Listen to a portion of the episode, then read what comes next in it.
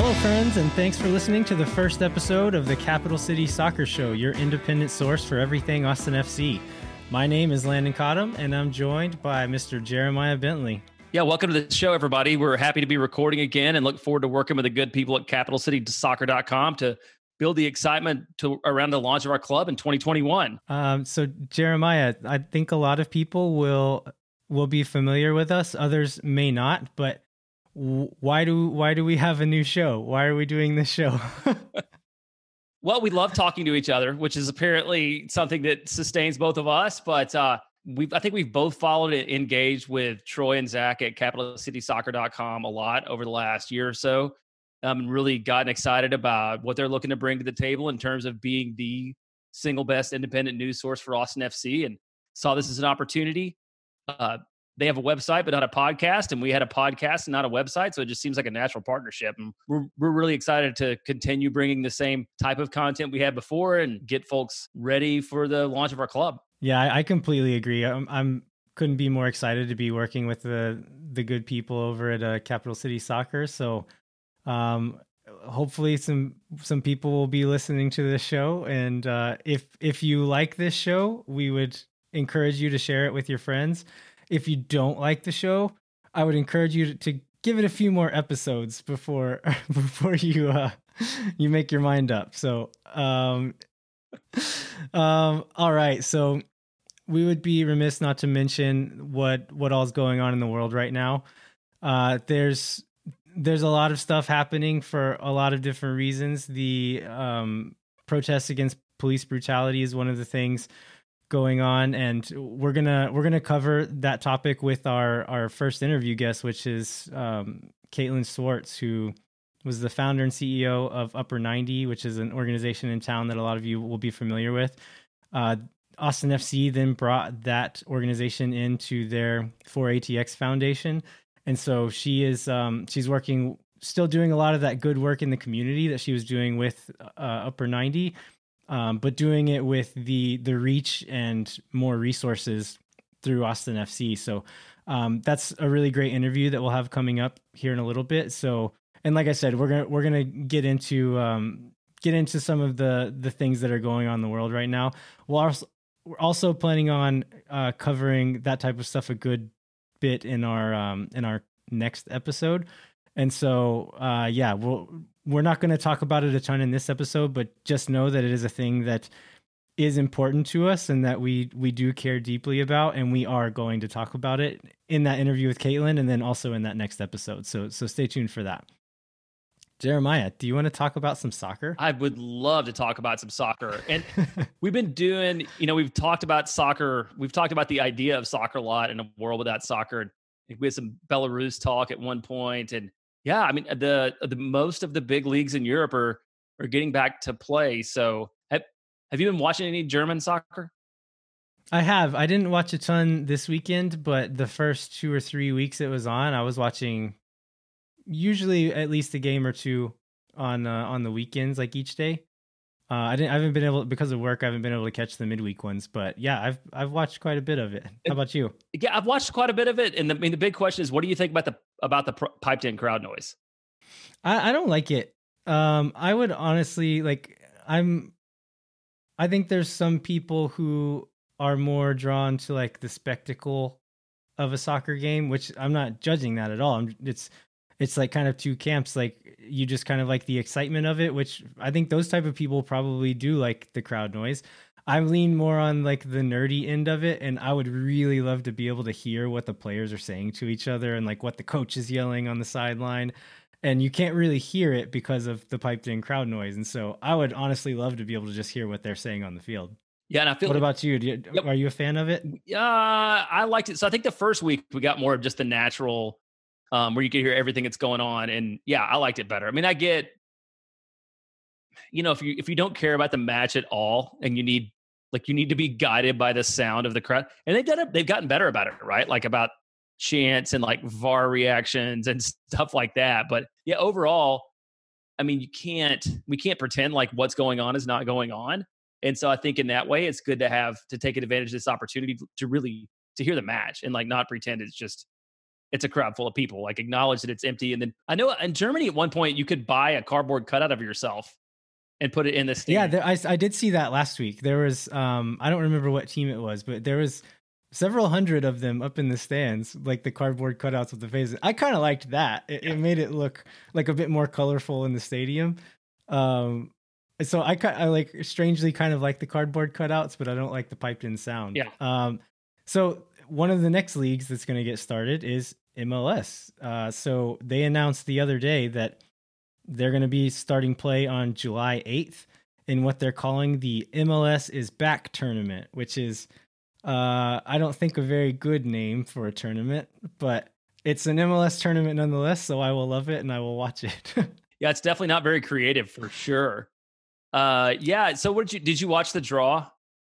No, I, I, I listened to Extra Time's kind of recap of the draw, but I didn't get a chance to watch that. I heard that was kind of weird too. Did you watch it? I didn't watch it. I didn't watch it. All I heard about it was it was kind of weird that everybody. Yeah, I was on a Zoom call and like some people were like wearing like suits and ties, and then like LAFC just sent a fan who's just wearing a jersey. so it was like a weird like pandemic world event over Zoom. So I, like fitting for the time, but I heard it was kind of strange and and fitting um, for MLS, right?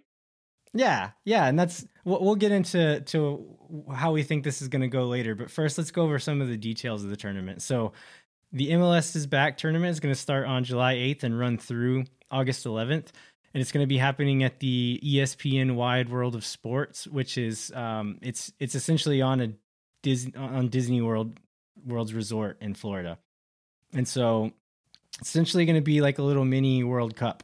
There's going to be six groups, um, one group of of six, strangely, so uh, five groups of four and one group of six. Um, which is like a, again a weird and MLS thing to do. But in fairness, how do you how do you equally divide up 26 teams? So I'm not going to fault them for that one. uh, the top two teams from each group are going to go through to the next round, as well as the four best third place teams will go through to the next round, which is going to be single game knockout.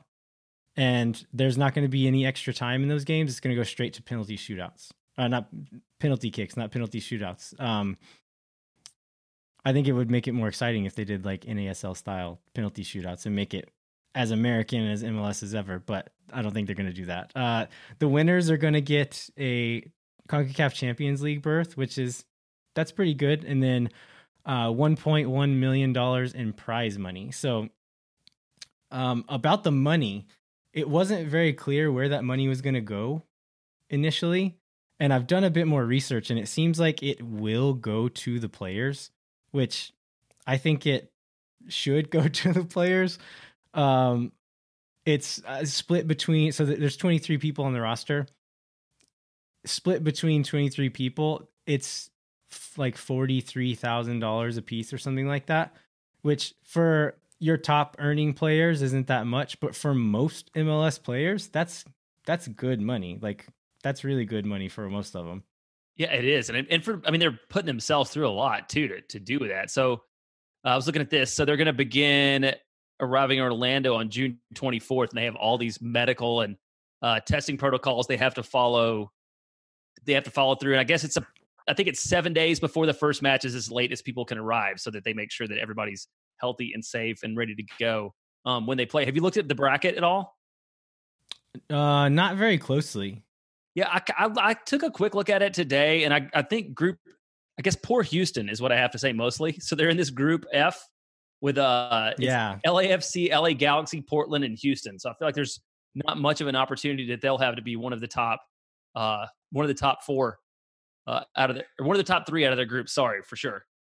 Yeah, I mean you say that, but this is going to be a weird tournament, right? Like, so mentioning the money leading up to the announcement of this tournament was some pretty contentious negotiations between the players association and the league where essentially they so they had their collective bargaining agreement earlier this year that was never formally ratified it was scheduled to happen later on and then the pandemic hit and so the league still had a bunch of leverage on these players and so essentially they were they were the league was playing hardball in these negotiations and we're trying to get them to take pay cuts like what uh, MLB is doing or these other big American leagues, which it seems fair at first glance. But again, like we mentioned, these players don't make that much money. Like a lot of these MLS players don't make that much money.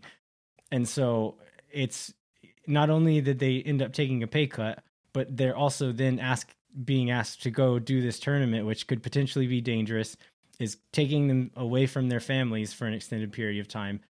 And this is a thing that is not in their contract that they technically probably don't have to do. Um, so again, I hope that prize money goes to them, but also there might just be teams that just don't care about this tournament and aren't going to put a lot of effort into it. So maybe LAFC or LAF Galaxy doesn't care about the tournament, or um, I think was it Chicharito, one of the like big name players has a, pregnant wife right Vela. now. Carlos Vela does. Was it Vela? Yeah. Okay, I couldn't remember who it was. Um, a pregnant wife, and I, I could very easily see someone in that situation saying, "Yeah, I'm not going to go," and so maybe LAFC doesn't look that good and they they don't care that much about it. And Houston works really hard. They're used to the heat and the humidity so Orlando's not going to faze them. Maybe they go through. Who knows? Yeah who knows? Yeah Orlando it's weird that both uh and there's a reason for it I guess cuz Disney's just such a huge complex that both uh, MLS and the the National Basketball Association are both doing their sort of short form you know whatever they have tournament both both in Orlando at, at Disney properties. But I guess they're better set up for it than anybody else uh, you know, yeah. So I was gonna say, sorry, go ahead. I was gonna say on the CBA, you know, the bad thing is, I think we've talked about this, and then I, I know a lot of people have, but it feels like the players finally got like a fair CBA after 25 years of playing, and then you know they they almost lost it, right? Because the, the owners were in a position to walk all that back, and so I'm glad that they were able to arrive at something that made sense, and hopefully the players. I, mean, I don't know what the exact details were, but hopefully the players came out okay um, this. Yeah, it it didn't end up as as bad as it could have. Um, the players ended up kind of making a stand, and th- they gave up some stuff, but I think it ended up being like a five to seven percent pay cut across the board, and then a lot of these bonuses that were were scheduled to kick in have essentially been pu- pushed back a year, and so it it's not terrible, but it's yeah, it, it's not the deal that they agreed to before either. Um, so we're talking about the piped in crowd noise and the empty stadiums in Germany. This is going to be essentially like what's going to look like youth soccer pitches with no stands around them. Um, so it's just going to be interesting to see how they handle that. Like, do you put in crowd noise if there's no actual stands around the pitch for there to even be a theoretical crowd in? Um, I, I think there's there's an opportunity for MLS to kind of do just kind of like lean into the weirdness and do some really interesting things. Um, but there's also an opportunity for this to be really really awkward and strange. So is this is this tournament going to be a disaster or is this going to be the most gloriously MLS thing to ever happen? I think it can be both. I, feel like a disaster the answer, would be the, the answer is yes. yes. would be the most gloriously MLS thing to happen. But to your point earlier, I mean, I do kind of miss the what is it, the 38 yard run up uh, uh, penalty kicks. Like I think they, they could have yeah. really brought that back and, and and made a difference. Yeah, why not, right? Um, so th- I have heard some talk of that they're going to do some like interesting coverage of of players throughout this tournament, which they're all staying at the same resort, right? So there's kind of this weird situation where all these players are going to be together for an extended period of time. So I think there's some really interesting options for content creation around that and kind of show off personalities of these players, build some interest in the league in that way.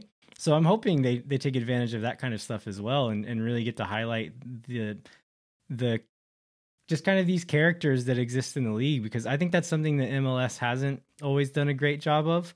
Uh, they focus so much on kind of presenting this this shiny packaged product that individual personalities don't always get to shine through. So this might be an opportunity for for that to happen, and I, ho- I hope they take advantage of that.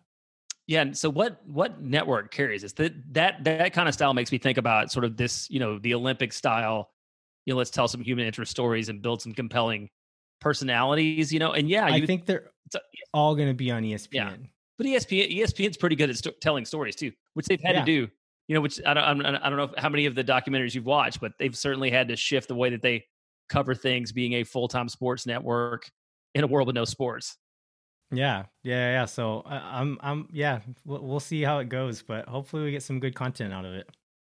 So, so sorry. Go ahead. Oh no, I was gonna, I was just gonna talk about um the tweet that we maybe that we saw and everybody else in Austin saw, and I think like 20 people texted Tom Webb about to see if he uh see if he was gonna spill any information. Um, Hector Moreno yeah, Hector Moreno uh, liked a tweet from Austin FC, and then after some some digging from uh, from Mr. Troy Bryan over at CapitalCitySoccer.com, he found out that he actually follows some of the Austin FC social media accounts, and it would be one thing if he followed like ten other MLS teams.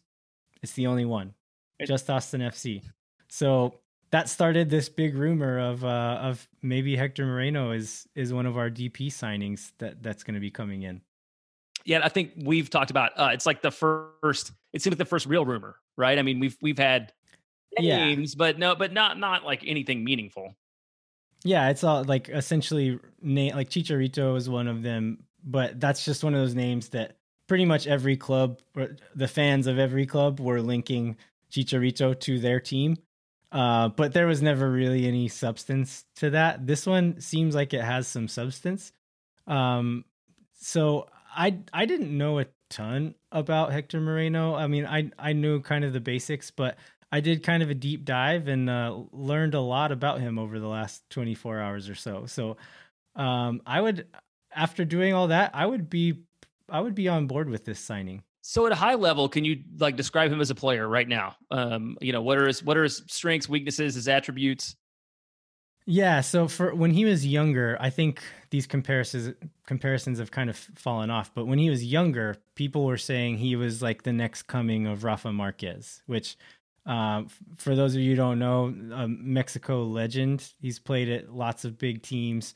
Um, was known as like where he really shines is playing in a Marquez. I, mean, is in a back three, playing that center center back in a back three, and being able to carry the ball forward. And so, really graceful and and skillful on the ball, moving the ball forward, and then an absolute bulldog when defending, and will will uh, run some people over and put in some some really nasty tackles. So uh, Moreno is kind of in cut from that cloth. I don't think he's as um as ruthless a defender as um as Marquez was. I don't think he's as talented on the ball as Marquez was, but he's not far behind. And uh, looking through his career, he he started out at Pumas in Mexico uh, when he was pretty young. Made a move to uh, AZ Alkmaar in the Netherlands and played there for three years. I think um, had his first uh, Champions League run in in uh, that stint there. Moved on to Espanyol in Spain. He played there for four years and was named the club's uh, Player of the Year in the 2011-2012 season, which that's a, a pretty big deal to be Player of the Year for a, a top half Spanish team. So um, after that, he went back to the Netherlands, played at PSV for two years, then uh, made a big move to Roma, which didn't go very well for him. Um, that was in 2017. He only stayed there for seven months or so, and then ended up being sold to Real Sociedad. Played there for a year and a half, and is now playing in Qatar. And has been there since since last year. Um, listeners, you won't be able to see this, but I'm actually wearing a Real Sociedad shirt right now, just because this was one of the few times I get a chance to talk about that team. but I lived in that city in Spain, and they were pretty dreadful to watch when I lived there. So any chance I get to to actually talk about that team and be excited about it, I get I want to take it. I love that. Yeah. So in his style, uh, you, how do you feel like it fits with what we know about how Josh Wolff wants to play? Um, yeah. So going back to that stint at Roma, uh, I was looking into like why it went so bad, like what happened, and so uh, a guy named Ian Cersolo who lives here in Austin, he's a huge Roma fan, and so I sent a message to Ian and it's like, hey, what happened with Moreno at Roma? Uh, he essentially said that um, Moreno just didn't have the the tactical understanding required to play at a top team in Italy.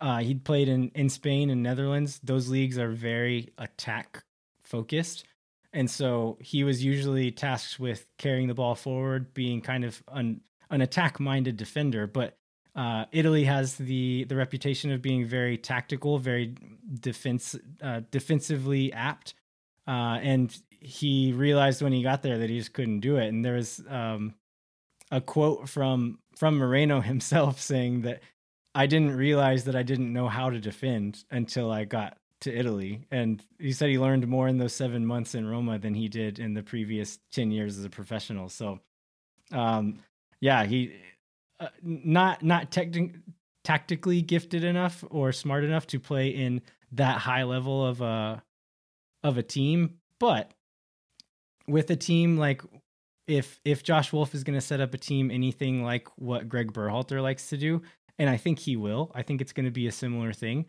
Um, Moreno is is good on the ball, very comfortable on the ball, likes to play long passes forward. Uh, so I think in in that regard, he will fit into a Josh Wolff system quite well. And then he's not a bad defender by any means. He's athletic. He's a good one on one defender.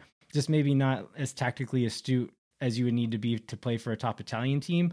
But MLS is a is a league where Chad Marshall was the best defender in the league for several years, and so I think he'll be fine here on a defensive level. And then going forward, he'll he'll bring a lot. So uh, yeah, I think I think he would fit in fairly well to a Wolff system. Yeah, and his his national team career has been impressive too, right? He's played in three World Cups. Is that right? Yeah. So he was uh like he didn't start every game in the first World Cup he went to, but then in the last two, he started every game for Mexico in in those games. Or maybe i think he missed one because of card accumulation but um out of 10 world cup games no maybe 8 world cup games in the last two world cups he played in 7 of them. Started in 7 of them. Yeah and then as recently as what um was it gold cup? Was it gold cup 29 when was that? Yeah when gold the, cup they, in 2019 yeah. he he was so he's 32 years old now. He'll be 33 at the beginning of the next mls season um, so yeah, you think age might be a factor, and maybe his glory days are behind him. But he started was starting for Mexico as recently as as last year, and was getting call ups as recently as you really could have. So um, he's still in Tata Martino's mind for the Mexico Mexican national team, and so 33 years old, not that old. Uh, he's he's a good athlete. Seems like he's in really good shape. So I think he he would still have a good few years in him.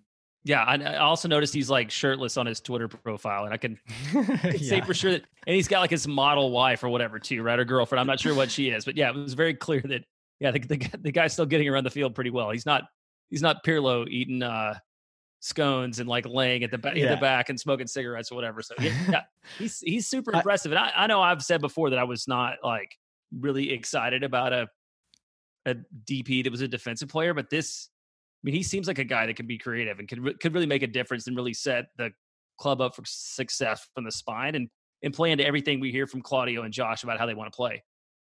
Yeah, he's not super expensive. I mean, his his salary would probably be quite high, but uh, Transfermarkt uh, has him valued at 3.5 million. So um, it's it's a fair amount of money for an MLS team, but it's not the 15 million that Atlanta played for Barco a few years ago or whatever. So um, it's a it's a doable value, and then if you could get another big name on a free, or yeah, th- there's still room to get attacking players on top of that. So um, yeah, it seems like it would be a, a decent fit. So we'll see what happens. And I, I think it would be interesting if this becomes um, this starts to look like it, it might be a thing that's happening to get uh, a, a, Mexico fan or maybe like a, a, Mexican journalist or something on the show to talk more about Moreno because they would most definitely know more about him than than either of us do. more, more than your hours of watching YouTube videos about him today. Yeah, I watched uh, some interviews with him as well, just to kind of see like what his personality was like. Because whenever Chicharito was signed, I went and did that with him, and was like, "Oh, this guy's electric." Um, Moreno is not that personality. Uh, I did notice that interviews in Spanish, he's a bit more animated and a bit more um, engaging. his English is it's quite good. I mean, living in the Netherlands for so long, I imagine he learned a lot there. But uh, so he's I don't he's not going to be like that um that electric like fan favorite personality, but he's also not a boring person by any means either. Yeah, I think what it, what he brings. Uh, remember we did we did uh, we bring to the table seems like it would it would definitely make up um for that. So do you want to talk about? Let's shift from soccer to just generally what's going on with Austin FC um in the club. I know they they just put in a bid for the uh, Gold Cup and also the NCAA College Cup um, coming up. Yeah. What What do you? How do you feel about that? I think it's cool. I mean, I don't know. I don't know. Yeah. Obviously, the Gold Cup, I understand. You know, the NCAA College Cup, I don't know a ton about, but um, I think it's exciting that they're in a position now to go ahead and like start making bids for these kinds of tournaments. And I, I think, you know, when I've thought about the stadium, and I think all of us have done this, like we've always just thought about Austin FC and kind of had this vague idea that there would be other soccer, you know, that we would be able to watch in this environment. Um, and it's really exciting to to see real world examples of of the kinds of soccer we might have coming to town. So I think that that part's really exciting. I'd assume that there's there's probably a lot of appeal in that too, right? I mean, we've gonna we're gonna have a brand new shiny twenty thousand seat stadium that is gonna be the jewel of the league that people are probably gonna want to come to and bring tournaments to. Yeah, and I think um I mean, I think from a fan perspective, the Gold Cup is is really appealing. Just I'm not sure what teams would play here, but to go see like a big international tournament like that, I think that would be a lot of fun. But from the club perspective, kind of a strategy perspective, hosting a tournament like that, and I imagine they would be using the training facilities as well. Um, we're gonna have a, a World Cup on American soil in 2026, and that could be kind of a good practice run for hosting uh, hosting maybe an international team as like ha- having Austin as their home camp. Um, so that that could I I don't know. This is I'm just guessing, but that could be another reason why Austin FC is interested in doing something like this to show that they have the facilities and the the wherewithal to put on something like that, and that they can host events like that, and maybe it would lead to getting more things in the future. Yeah, yeah, that'll be. It's just another example of um, of the of what what they've managed to build. I went to the stadium. I hadn't been there in a while. Oh well, we went there like two weeks ago. I hadn't been there in a long time, yeah. And I just one of the things that I I think about a lot is even in the drawings, it seemed like a bit of an aluminum box, and maybe I was just like not creative enough to really think about it. But when you see it, it's substantial, you know. And when you when you see it coming in the skyline, or you're driving in on Braker, and then when you get up, um, you know, close to it, like it's a real, it's like a real stadium. Like it's very, it's very, yeah, it's it's solid. It's it's going to be a landmark in that part of town. Like it's you can see it from from several angles from pretty far away. It's it's yeah, it's going to be it's going to put a mark on the on the skyline for sure. Yeah, and it'll contribute. You know, as that part of town grows out, it'll just be it'll be really neat. It'll be a really neat thing to to see. And uh, like if from remembering from um you know, sneaking onto that site like a year and a half ago when it was just like the place that maybe the stadium dirt. was going to be and it was just dirt. Yeah. you know, from that to what it is now is incredible. Yeah, that's that's amazing to think about. Um so hopefully one day soon, like quite soon, we'll be able to buy some tickets to sit in that stadium. So uh, the team announced recently that the premium seats have officially sold out. And there have been kind of hints and rumors that the general tickets are going to go on sale soon, sometime soon. We don't really know when.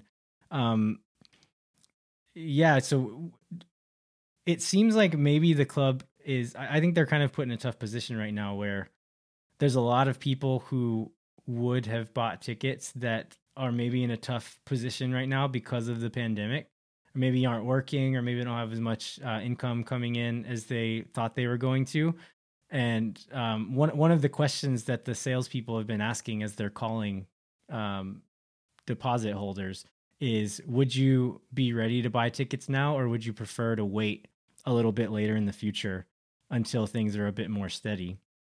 And it seems like they're kind of polling people to see like what that's going to look like. So I wouldn't be surprised if that gets pushed back a little bit, and I also wouldn't be surprised if they called us next week to buy tickets. So we'll we'll, we'll kind of have to see what that looks like.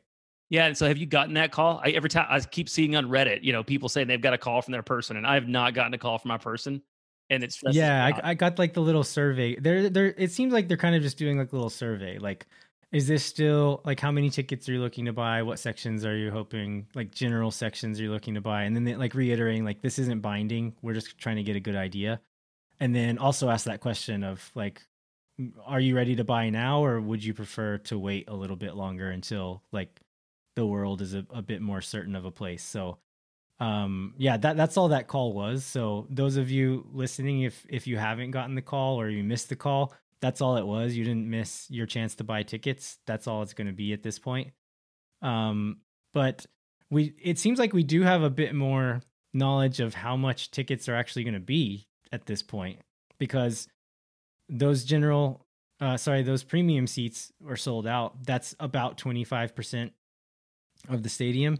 Andy Loughnane's been saying for a year or so that um, that the rest of the stadium would be sold at forty eight dollars or less per match when when bought in like a season ticket package. So just by doing that math, it seems like the most expensive seats in the stadium of like what's left to buy are going to be like just over eight hundred dollars uh, for for a season ticket membership, which it's not as it's not as high as I was afraid it was going to be.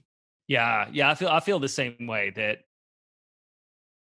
that there's there's going to be there's going to be some decent value in the stands. They're not going to they're not going to max everything out the first year. Um you know, I do I know like I do worry a little bit about the LAFC thing cuz if I, if I remember right, LAFC had very reasonable supporters in general seeing the first year and maybe they went up by like 50% in year 2. So hopefully um, that that won't happen, but they yeah, they're they're definitely not charging as much as they could charge given the demand that, that people have. And one other thing I saw, I think it was on Reddit, um, uh, because I guess there are people that are premium deposit holders that weren't able to get premium seats because they had sold out of all of them, um, which is again good for demand. Um, but we wondered a little bit about where the premium people would be slotted in once right. once general came about, and um, if they would like move immediately to the top of the line ahead of the people who made the general deposits, which is not what we hope would happen. And it, it it's just it is it's strictly time based. So if you put a general in ahead of someone in premium, like they're going to slot in behind you, which which was good to hear because they you know they could have again to just maximize how much money they were going to get out of people. They they could have right. they could have moved the premium people to the front of the line and they they chose not to. Yeah, yeah. Let's let's hope that that is what happens because I didn't put in a premium deposit, so I didn't either. um, what do you? If you had to guess right now, what would you say supporters tickets are going to cost? I my guess is between five and six hundred dollars a year. I just, yeah, I th- I think that's about right. Looking at um, uh, Capital City Soccer has a, a good article written about this where they kind of compare the prices of of different ones around the league. Uh, it's I think most of the prices are from last season. So all of those are probably were a bit higher this season. And then you just think about like the very high demand that we've seen in Austin so far. Yeah, I I think that you could between five and six hundred is probably a realistic estimate, um, which would put us among the the most expensive ones in the league. Um, but yeah, like I said, it's it, it's I, I don't think we'll if we are I don't think we'll be the most expensive, and if we are, it's not going to be by much. There's going to be other other high demand teams in the same ballpark as us. Yeah, and I've been preparing my family for it to be seven hundred dollars a ticket, so that way anything under that, I feel like I feel like we're saving. we're coming in under budget. You're brilliant, Jeremiah. It was five ninety nine. What a deal! All right, let's get to that Kaitlin Swarts interview. So, Kaitlin is the vice president of community engagement for Austin FC. She was also the founder and CEO of Upper 90 before that, which is now uh, part of the philanthropic arm of Austin FC. And so, Kaitlin and her team are doing some really amazing things for the community here in Austin. And so, um, yeah, th- this is a really a really interesting interview and um, really shows some of the impact that they're able to have in this city right now. So uh, let's let's cut to that.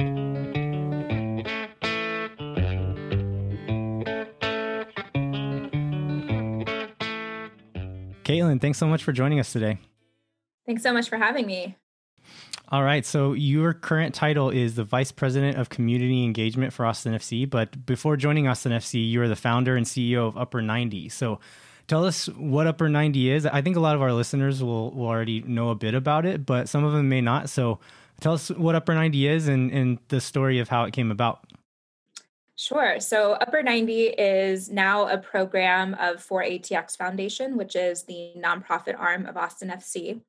And it is a positive youth development program that uses soccer as an educational tool to really just help low income students find success in the classroom, on the soccer field, and in life. Um, so the program started a little over three years ago. Um, and, you know, we just see our whole philosophy is that soccer is an incredibly powerful tool um, and we are using that tool to really engage students who just don't have the opportunity to play soccer and learn and grow together. Um, so we have a curriculum that combines soccer with social emotional learning restorative justice and mindfulness. Um, and we use that curriculum every day at practice um, really just to help kids kind of identify their strengths and build on them and learn and grow together. Hey, Kaitlin, so can you talk a little bit about like, it, so in normal times, what does that practically look like, you know, as far as the, the setup of a, of a session? Yeah. So in normal times, we are at schools. So kids literally walk out of the classroom and come outside to the soccer field, and we're there to greet them um, two days a week after school for two hours. Um, so if you come to practice, it'll look a little bit different than a normal soccer practice. Um, we definitely do, you know, skills and um, games and that sort of thing, but we also have a lot of different um, kind of SEL exercises baked in as well. Um, and in the middle of practice, we stop and we sit down in circle. Um, that's where we do the restorative justice work. and then on the weekends, we meet, and that's when we do our community program. So kids from wherever it doesn't matter you know where they go to school they can come out and be a part of the program. And we do anything ranging from scrimmages and games to field trips. Um, we've gone to ut and st ed's um, to watch the women's team play and do clinics there. Um, we've you know taken tours of the campus. We'll do family potlucks.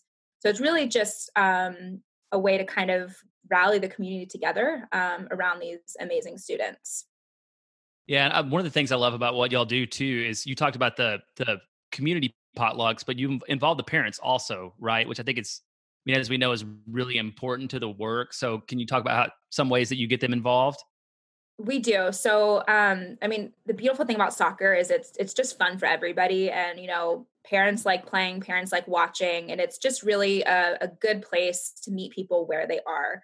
Um, so we invite them you know they can watch practices if they want during the week and then on the weekends we um, you know we invite them to play with us. We'll do like i said we do potlucks. We've done um, college nights where we'll say you know come play soccer watch your kids play soccer and then we're all going to go inside and talk about um, you know what it's like to be a first generation college student um, so it's really about, you know, soccer is kind of the common language that everyone speaks. And that's kind of the tool that we use to build relationships, build trusting and long term relationships with these families.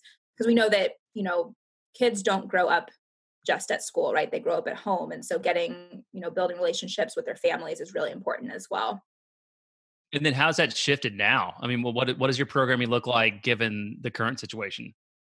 You know, I think just like everybody else, we're doing our very best to adjust and be adaptable. Um, we ran a six week spring program um, virtually um, when everything, you know, hit in Austin. And, um, you know, it was, it was a good learning experience. I think, you know, there's no, there's no replacement for face to face in person, you know, kicking the ball around, but we met with the students um, you know virtually each week. And i think the coolest moment for me i was able to jump into a few here and there. And there was one day where a student of ours who had moved back to mexico um, to live with his mom in mexico we hadn't heard from him since he we uh, since he moved.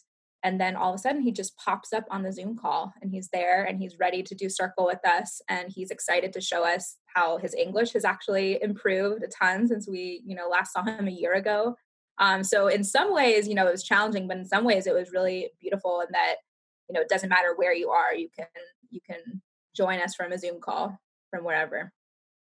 Yeah, I'd imagine those kids, the moments of those kids are like the most rewarding part of that work, right? Oh, 100%. The relationships with the kids, it's everything. It's the reason we do what we do. They're amazing kids. They have so much potential. Um, and it's, yeah, it's just wonderful to be out there. And, um, you know, I, I think that's why we try to create as many opportunities as possible for the community to come out and too, and, you know, volunteer with Upper 90 and get to know the kids and just kind of bring the community together through soccer. We've we've gotten to attend a few of, of y'all's events with um, when Anthem was involved with things, and it's to see the, those coaches um, interacting with those those kids is really it's a really special thing that y'all that y'all are doing.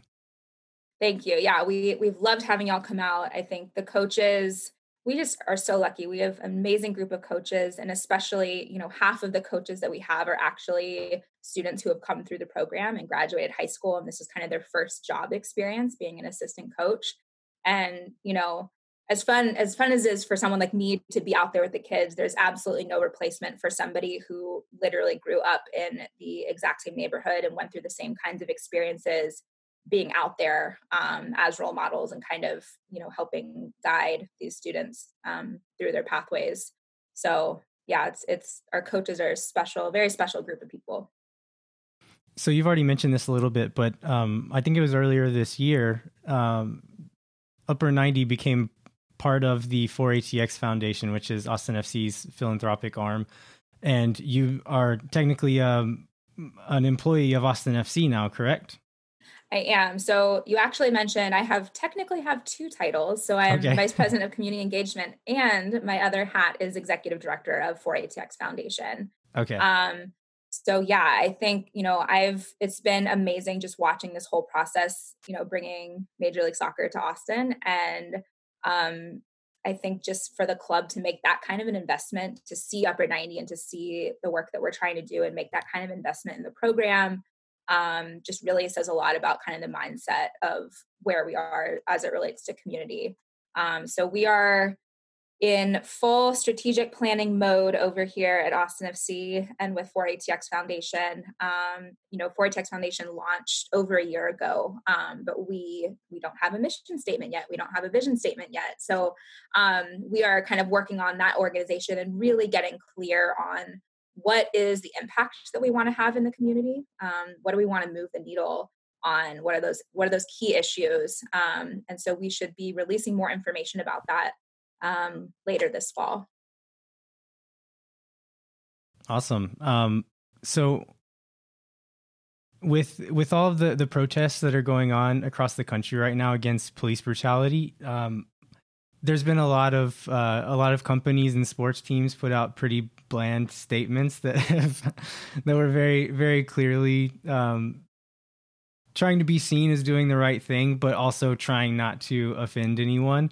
Austin FC came out with a statement last week that um, I thought was was quite strong and, and mentioned some things pretty pretty bluntly. And so uh, I'll I'll read a little bit of that post and then we can we can talk a little bit about it. But uh, it started with today, tomorrow, and together. Austin FC stands in solidarity with individuals and groups who continue to fight for justice in the name of George Floyd and countless other people from black from the black community who have lost their lives at the hands of racism and senseless violence. It then goes on to to to mention some other things, but essentially the it's the club challenging themselves and and calling out specific areas where they plan on trying to to make Austin a better place in in the in this regard. And so one of the things they mentioned was Upper 90 in the 4ATX Foundation. So can you talk a little bit about um, about what that mission is is going to look like yeah, I'm so glad you brought this up. Um, you know, when when everything when George Floyd was killed um, and Breonna Taylor and you know the protests began, um, we we kind of sat back and we we listened and we we talked a lot internally every single day. And I think from the very beginning, we knew we wanted to say something, but we also really knew that we wanted to do something um, because words mean nothing if they're not backed up with action.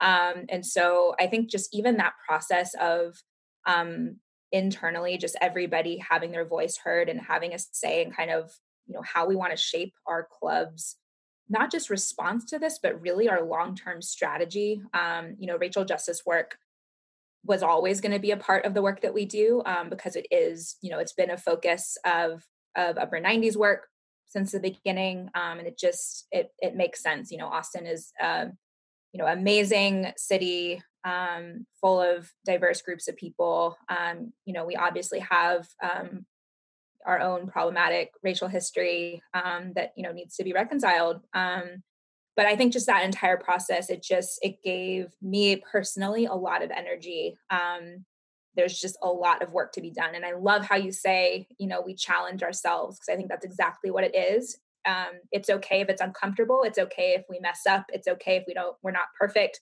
that's the point it's a challenge and and i think it's one that we are all as a club really ready um, to take on.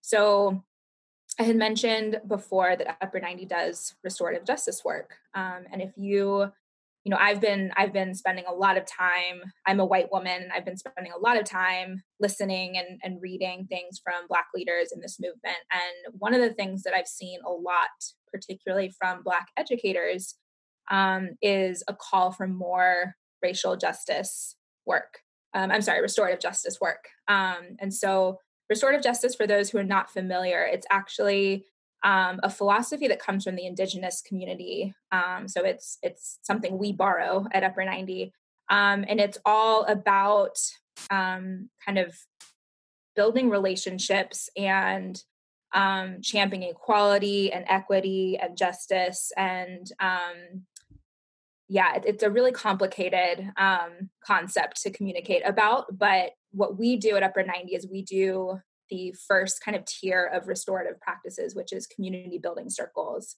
Um, if you get into the kind of deeper parts of restorative justice, none of it works if there isn't this first kind of um, foundation of trusting relationships. And so the whole idea is about building relationships so that when there is harm, when something does happen in a community, rather than just punishing someone and sending them away, you repair that harm and you bring people together to talk about it and figure out how do we heal from this harm and how do we move forward in a way where everybody feels like they can you know be productive members of this community as opposed to just sending people away and outside. Um, so i know it's a super abstract concept but what it looks like at upper 90 is literally in the middle of practice we will stop and we'll break into small groups and we'll sit down in a circle and we use a talking piece which is for us a soccer ball. And each coach is trained in circle keeping um, and we ask different questions and you know we pass the soccer ball around and each student and each person you know who joins us for practice has a chance to answer uh, you know when you get the talking piece it's your chance to talk and when you don't have it it's your chance to listen which can be really hard for people like me who love to talk um, and at the beginning, we ask questions like, you know, who's your favorite soccer player? What's your favorite team? Just really basic questions just to get, you know, people talking and, and getting to know each other. And then as the program goes on, we start to move into deeper topics um, like identity and, you know, the challenges you might be facing at home and, you know, pressures you might be feeling. Um, we talk about race all the time. Um, and so it's really just a chance to get people talking to one another and getting to know one another on a really meaningful level. And I think that's the magic of of upper 90 is really in the restorative justice work. And so um, we've been having conversations around, you know, how can we expand this work? How can we do um, community circles with and bring people from the larger Austin community into circles? And um, so we're exploring strategies to kind of expand this work right now. And I know you know we're we're by no means the only people that do this work in austin there are a lot of people that have been doing this work far before upper 90 um, and so i think you know looking into potential partnerships um, but regardless you know using the philosophy as a way to build trusting relationships between people in the city of austin is something we want to prioritize as a club yeah, one of the things that we talked about this when, um, like I think in the lead up to y'all's big fundraiser last year, um, and sort of how we per- would participate. And you told me I'm going to mess this up, but you told me a really like a really good story about like a, a, like a real specific success story with a kid through the circles. Like, can can you share that again oh, if you gosh. remember that?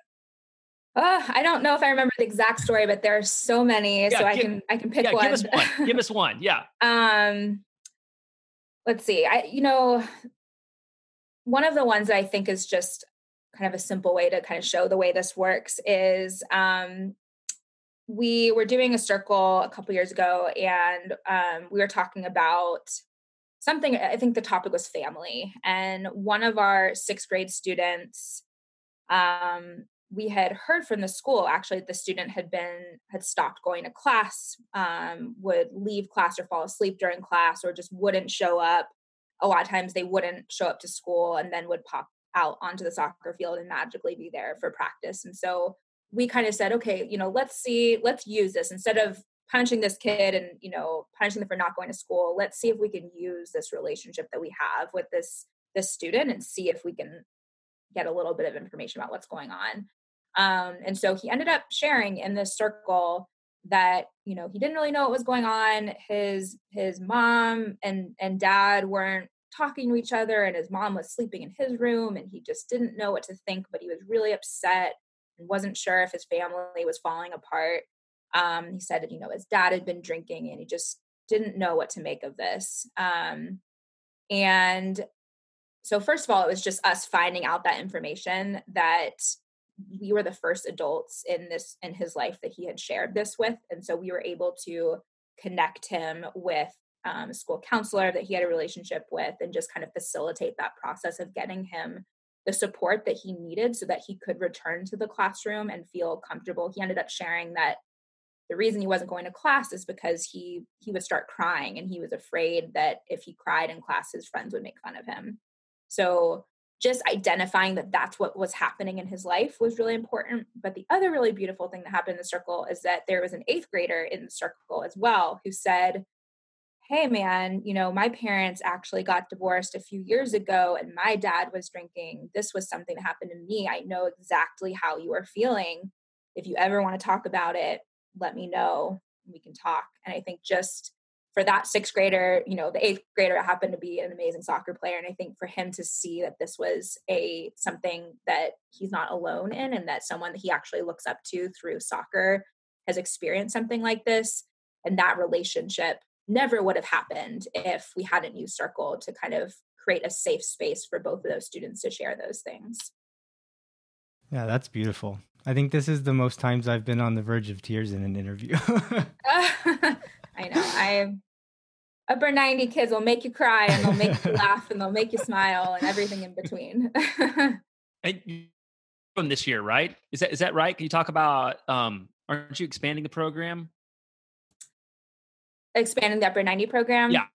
So that was the plan. Um, and then, you know, COVID turned everything upside down. And, you know, we've been talking every week about what we're going to do and we've been talking with other groups you know in this in the similar space and um, what we've decided is it it works best for us to begin building those relationships with students in person and so because it's you know we i know aisd just came out with an announcement um, yesterday but because it's everything is so up in the air in terms of what'll be possible with athletics and, and doing you know in-person stuff we ended up deciding to just stick with um, the schools that we have and then we're exploring a couple of other ways that we can begin to introduce the program to more kids but um, we're not going to be in the, this fall we're not going to be bringing the full version of the program to a, a new school but hopefully in the spring that might be a different story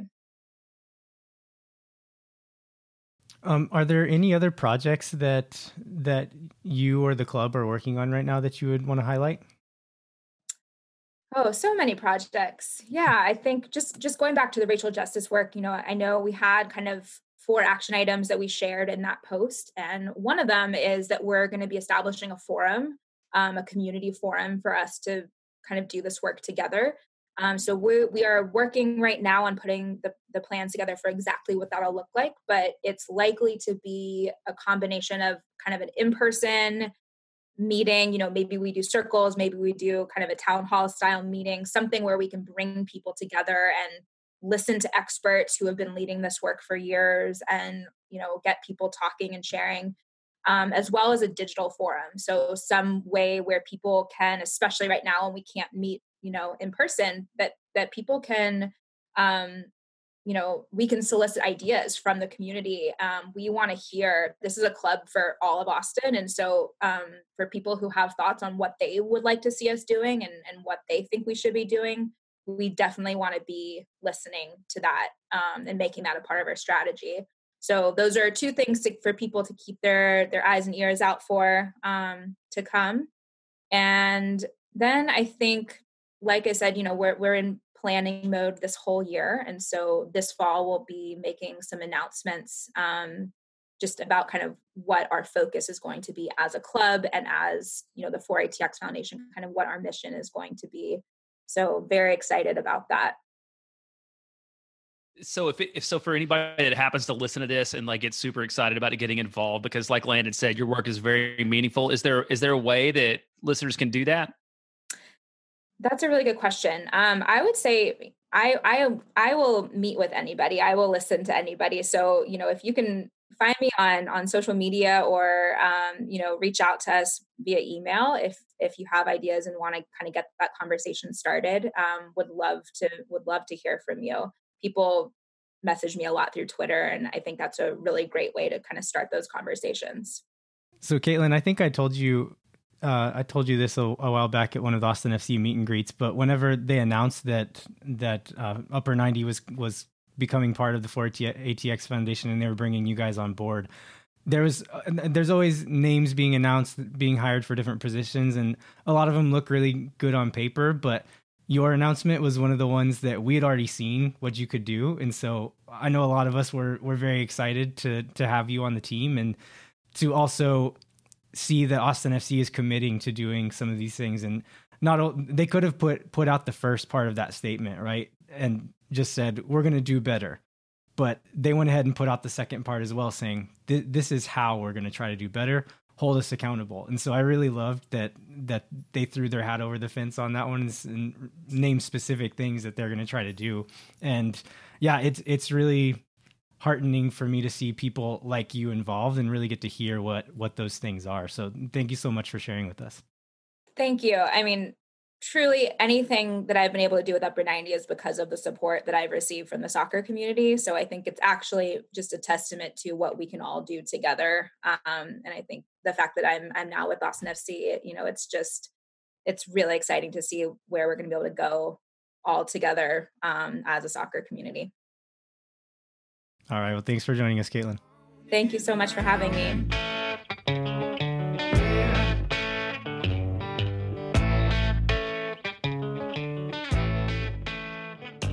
All right. We want to thank Kaitlin one more time for joining us and taking the time to talk to us. Um, as she mentioned in the interview, they're not the only people in in Austin or in the country doing this kind of work but it's it's another avenue and uh, more resources being put into this kind of work to reach reach the kids in these situations. So uh, yeah I, I think the the more work being done in that field the better.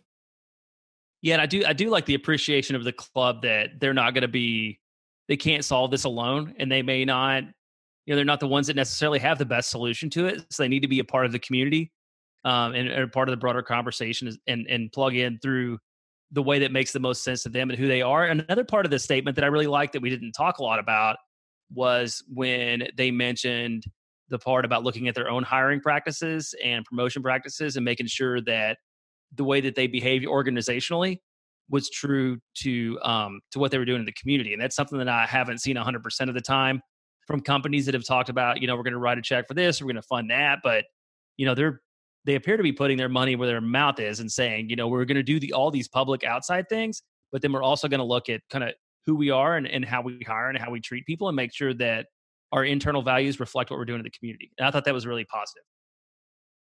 Yeah, so there's there's a lot of ways to get involved these days. Um, some of them. Sorry, I'm gonna start that over. So there's a there's a lot of different ways to get involved with with these types of causes. Um, Jeremiah, can you point some people in the direction of a few of them? Yeah, absolutely happy to do that. So we've well, uh, I know the club has pulled a few out, and then um, we spent a lot of time. Sort of my day job as a community affairs person, talking to different people and organizations who are doing this work. And there's a couple that really come to mind. Um, the Austin Justice Coalition who um, is really looking at um, equality and justice across the board. And they're the ones who have organized a lot of these rallies and protests. They're a really great organization to support. Um, the Austin Area Urban League has done a lot of work in this area um, and continues, especially around like education um, and equality and attainment. And then, uh, you know, no good work over the last 50 years has been done without the NAACP Legal Defense Fund, which is a national organization, but one that has really been at the forefront of uh, making sure that these people that are that are leaders uh, in these movements that you know end up end up in jail for no real reason uh, have the right kind of defense they need and they're able to tell their story and stand on their own. So those are three that I think are really good. And we'll put those in the show notes too, so people have the chance to connect with the work that those groups are doing. Yeah, and if if um if you don't have the spare money to give to these types of causes, there are things that you can do for free. Uh, contacting your representatives to let them know what kind of changes you want to see being made in your in your city, in your state, in your country. Also, um, voting, voting for people who who are are saying they want to make these kinds of changes in your city, your state, and your country. So those are things that you can do that are free and that everyone has access to. Um, all right.